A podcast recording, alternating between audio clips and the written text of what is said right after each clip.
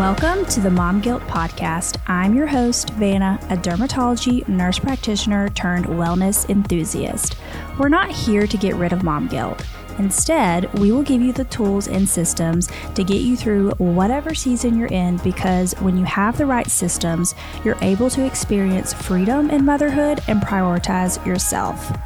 Mom Guilt exists to introduce you to the life changing habits that can create a life you never thought possible. If you're listening to this, you are not here by mistake, and I can't wait for you to dive into all things wellness and prioritization.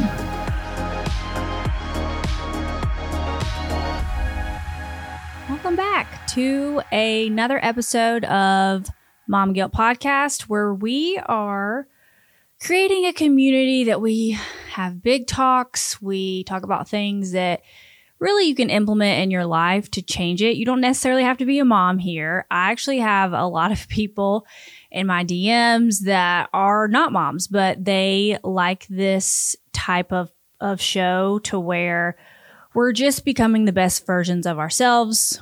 Um, and working through not finding our identity in our career, who we are as a mom, if you are a mom.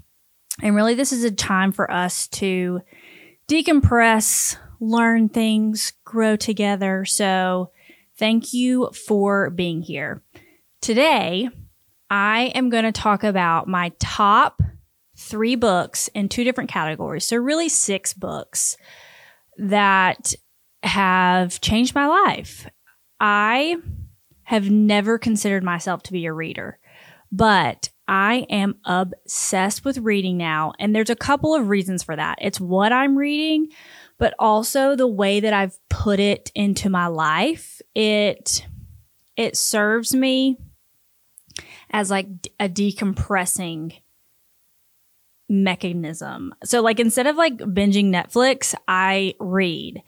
And I promise you in the almost 33 years that I have been alive, I have never just sat down and read books or wanted to read a book. like I was never a bookworm, but now I see why people would be bookworms. You have to find the right type of books for you or and like what your goals are.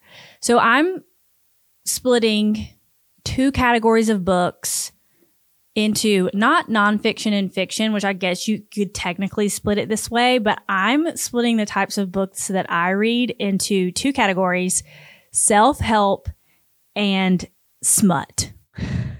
I didn't even know what that term meant, but if you start reading these like mystical fairy fantasy novels, apparently they're in the category of smutty books. And maybe it's not just that. Maybe smutty means any romance novel, but I could read those all day, every day. But I have to make sure that I'm actually feeding my soul and my knowledge as well. So I'll go in between. Like I have a rule. If I read a smutty book, then I then need to read a self-help book. And it's like education versus escape. And I think both are perfectly fine. The only thing I would say though is because when I went through counseling, I realized when I was like binging Netflix or scrolling on the phone, like I was escaping. And I know this is not really probably new to a lot of people, but really think about are you decompressing or are you escaping? And it's okay to escape. Like we all have hard lives, we all have things going on and if you need an escape, it it's okay, but also I've shifted so much in my life in, you know, the books that I've read and the counseling that I've done and the the people I get the privilege of talking to through this show in really evaluating the difference between decompression and escaping reality. So I would take that into consideration. But I think both are necessary. Like education and escape are both necessary. And here's why self help books I view as becoming the best version of myself, of filling myself up with knowledge from other experts, people, people trying to just share their purpose, and their gift with other people. I also think it's a really good conversation piece to gauge relationships. Like I was just in an interview and we were talking. I was like, "Have you ever read this book?" And they were like, "No, but I'm interested in it." And and that's okay. That that's a great conversation piece. But if they have read that book, that's like further evidence that that they are aligned with you as a person. So I think it's a good conversation piece of just like speaking about it, but also to gauge those relationships. Maybe not even romantic relationships, but that is a hot tip. If you're dating and you are on a date and you're a big reader and they're not, like maybe take that into consideration, but also take into consideration if they are a reader, like the things that they are reading. Are they working on themselves? Are they becoming the best version of themselves? And I think that is a really good d- dating tip. I clearly am not dating, haven't been dating for 10 years, but if I were dating, that would be, be the advice that I would give to myself. The self help books are the, like any books, are the best part of my nighttime routine. Like if you've ever read Atomic Habits, you you know, and if you haven't, I, I highly recommend it. I've talked about it before. You know that usually to develop a habit, there has to be some type of reward to it. And if I'm reading a book that I really love, like I'm looking forward to getting through my routine. And then that's the end of my routine before I go to sleep. Usually sleep is the reward to my, to my sleep routine because I love sleep so much. But genuinely, I'm like, okay, I need to get started on my bath, my skincare so that I can get to the point where I'm in bed and reading a book that I'm really, really enjoying. And probably unpopular opinion, but the reason that I think that smut books are necessary. And I, I've listened to a couple of takes on this, but this is my decompression. This is my mindless escape. Like when I'm reading self help books, I do have to pay attention. And a lot of the self help books that I am reading are ones that I have to like really think about, really take notes or like make notes in my phone. And sometimes I don't want to do that. So my like aimless scrolling that most people do is reading smutty romance novels. And I also saw something that I think is brilliant that it sparks your creativity. Like it sparks that part of your brain that, you know, forms new thoughts, different thoughts, and that can be instrumental to, to I mean, every aspect of your life. It gets you thinking outside of the box. So some people will come from it as you shouldn't be reading these things because it's a waste of your time. It's essentially the same thing as like binging a Netflix series. And while I do see that point, I also think it's a really healthy way to do it because what I also do is I use I have my Kindle app or my Kindle and if there's a word that I come across that I don't know, like you can easily look it up. Like you're learning new vocabulary and things like that. So let's get into the specific books. So, self help, there are three different ones. I guess technically four. So, I've talked about this before. I genuinely am obsessed with this book and recommend it to almost everyone. It's You Can Heal Your Life by Louise Hay. It's like a four hour listen on an audiobook. It's a quick, quicker read depending on your pace. I listened to it in my car and I have like a 45 minute commute and I finished it in like two or three days.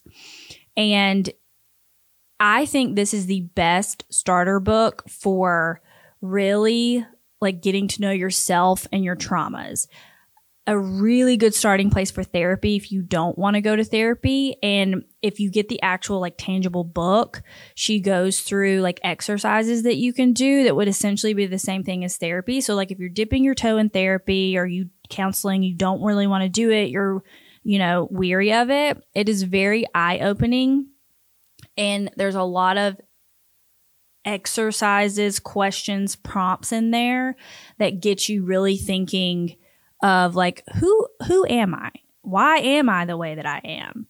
And it also helps you to learn to shifting shift your perspective in turn creating different reactions. And that like that is a huge thing for me in life is how do I react in situations? How do the people I surround myself with react in situations? And if it's like off the wall, I don't hold space for that energy. And, but we're all guilty of that, right? So, like holding myself accountable to not being what I don't want others to be within my life, too. I need to be held accountable for my reactions. So, I think this is an amazing book for that. And then meditation and manifestation. So, m- meditation, Joe Dispenza. Nothing new. You've heard me, t- if you've been around, you've heard me talk about Joe Dispenza. I've taken his course. I've read two of his books, You Are the Placebo and Becoming Supernatural. If you are, have a more scientific, research driven brain and you're, you think that meditation might be like a little bit woo woo, go with Joe Dispenza. I would start with You Are the Placebo or his The Formula course. I have done both and it literally taught me exactly how to meditate from like a standpoint of not feeling silly about it. If that makes any sense. This is like for the very beginner person that doesn't know how to meditate, why they meditate, and it goes into the scientific research behind it. I'm talking like brain scans, how like energy matter like science works with meditation i mean it really it will convince you that it's a it's a real thing and also his book comes with like guided meditations you can also buy different ones um and i'm not kidding you when i have not meditated in the last couple of months because i've become huge on it Brian will, I'll be in a bad mood or like really reactive or something. And Brian is always like, Have you meditated today? He can tell such a difference when I do. And I can too. Like I'm just so much more grounded, peaceful, and it's really hard for me to lose my peace over things that I would have easily lost my peace over when I do meditate. And then manifesting. So I hope I'm saying this name correctly, but Roxie Nafousi. Um, I'm reading her book right now, and I did one of her rep- webinars for manifestation, and she's kind of the same way. She goes into like the science behind the manifesting, and it's not just like something that like that's a term a lot of people just throw around like oh i'm gonna manifest it. And i do say that a lot of times. My friend group is like oh vanna can you manifest this for us? Because they think they can't do it. You can do it. You can manifest whatever you want in your life. And in the few months that i have adapted this like concept of manifestation i have manifested several different things for myself. I mean i really I believe in it. One example, and this may be silly, but we were in New York and I really wanted two pieces of I really wanted one piece of jewelry. I ended up getting two pieces of jewelry. But I didn't want to spend hundreds of dollars. So I was like I want something from like 100 $150 that I can take away as a piece to remember this trip but also that will like serve me well. And um, Ashley, one of my friends, was like, "Yeah, me too." So I was like, "I'm gonna manifest that." We'll like when it's when the time's right, we'll just like come across it. It'll be, it'll be divine. And we just looked up this place after we went to the World Trade Center Memorial, and they were like, "We don't really have anything to do until." lunch or dinner when whatever time it was they were like let's go look up this this chelsea market so we go to chelsea market and there's all like it is the majority of jewelry boutiques. It was just like we walked in, we saw all these places, and I was like, oh my gosh, this is it. Like I, it happened. And it it's such a good feeling to know that like y- you have the ability to call that into your life. I know it sounds crazy. I thought it was crazy about six months ago too. So read Roxie's, check her out on Instagram, read her book. I cannot recommend it enough. It's like a starting point of manifestation. Lastly, in self help, The Science of Getting Rich. This is an older book It's by Wallace D. Wattles. And basically, it's a really short read. I think it's around 100 pages. Um, and it is older, but it's the mindset of what is meant for you, no one else will, will receive or have. It, it's like, it helps with comparison. And for me personally, in the side business that I have, like everybody's got a podcast everyone's trying to do social media. Everyone's trying to, you know, do a lot of what I'm trying to do. But this paints the picture, mindset, perspective that even if you're trying to do the exact same thing as somebody else, only you can do it a certain way. If you're trying to do anything, this book really convinces you that even if someone is doing the exact same thing that you are doing, your exact journey is meant for nobody else and will, and it will happen exactly the way that it needs to happen.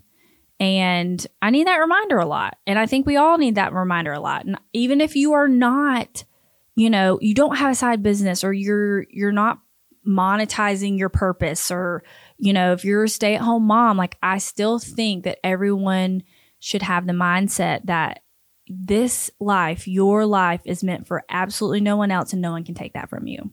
Moving on to the smut. These may come as zero surprise to anybody, but you would be so shocked at the amount of people that I tell of all these series that are like, never heard of it. So I just need to talk about it. And then if you are someone that's read these series, I need you to be commenting on these episodes on YouTube, you know, all of these are on YouTube and on Instagram, on TikTok. Like, tell me what you think of them too.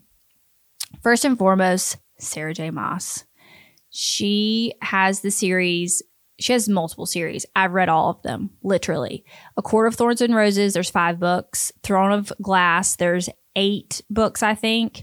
And Crescent City, there's now three. I have not read the last Crescent City. I'm waiting for to read that because I'm finishing Roxie's manifesting book first. Um, I'll probably read it on vacation while we're in the Dominican. But I have read all of those books of Sarah J. Maas and I love them for all different reasons. A Court of Thorns and Roses has my heart and it is probably my favorite.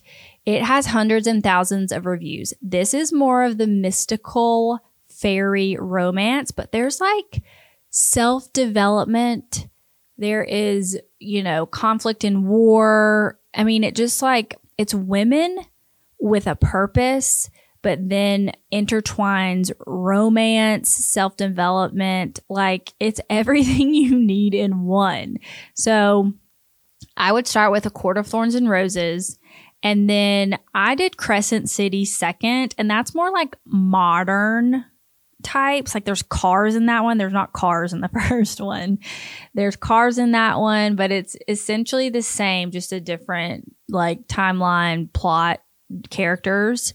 Um, and then Throne of Glass. Throne of Glass is very good, but it's like a slow burn. And it has to be. There's eight of them, right? But it's really good. The main character, her self development through the whole thing, like I can totally relate to. She evolves, she changes, she like comes into her own. Um, she has multiple relationships throughout the the book. It it is so so good. So anything Sarah J. Maas. Second, Rebecca Yarros. I think if I had to score them all, I would pick A Court of Thorns and Roses first, that I'm obsessed with, and then the um, Fourth Wing. Rebecca Yarros' Fourth Wing and Iron Flame. Apparently, it's going to be like a multiple series. Like some people say three, some people say five. I don't know, but say that this is going to be multiple series. It's my second favorite of all of the like smutty books that I've read. So I just finished Iron Flame literally last week, and it left me on a cliff. But apparently, the third one's coming out sometime this year, and that is more like definitely a lot of romance, but a lot of not believing in yourself and coming into your own and realizing your your self-worth and your capabilities type book. Um, and then on my list is the next series is Jennifer Armentrout, her series. Or I think there's like eight in the in that series too. At work, all of us are reading all of these series, and there's a few of us that have read all of them, even Jennifer Armentrout's, and we it's like an amazing thing to be able to talk about at work. Have you finished this book? Have you done this series? And we're all coming up with like we're getting all on Jennifer Armentrout, so then we're gonna have to find somebody else. So if you have other series that are like these that you know of, please DM me, comment on the YouTube, com- comment on any of this of books that we need to read and within the series because like we got to keep going. I'm always going to be like self help smut, self help smut. And apparently with Jennifer Armentrout, I have about eight books and then I have the third Crescent City. So I have nine in the lineup for self help. I was looking at my Kindle app. Let me look, let me bring it back up. I have read 49 weeks in a row and 49 weeks and 13 days in a row. So I have literally read almost every single day of the year. And I've started um, I started this early last year. So it hasn't even been a year that I've been reading. And I I make it a point to read at least 10 pages every night. And I think that's a part of like the um the 75 hard or whatever. Like you have to read at least 10 pages of a book. And I would use that like as a rule of thumb. So my tips for success before we leave. Get a Kindle and get the Kindle app. A Kindle, first of all, if you're reading on a Kindle, you're not reading on your phone at night. Number one, for the blue light that's waking your brain back up. We've talked about this. You need to be doing a Kindle on night mode so it's not waking your I think it's your reticular activating system back up and it's winding you down for sleep.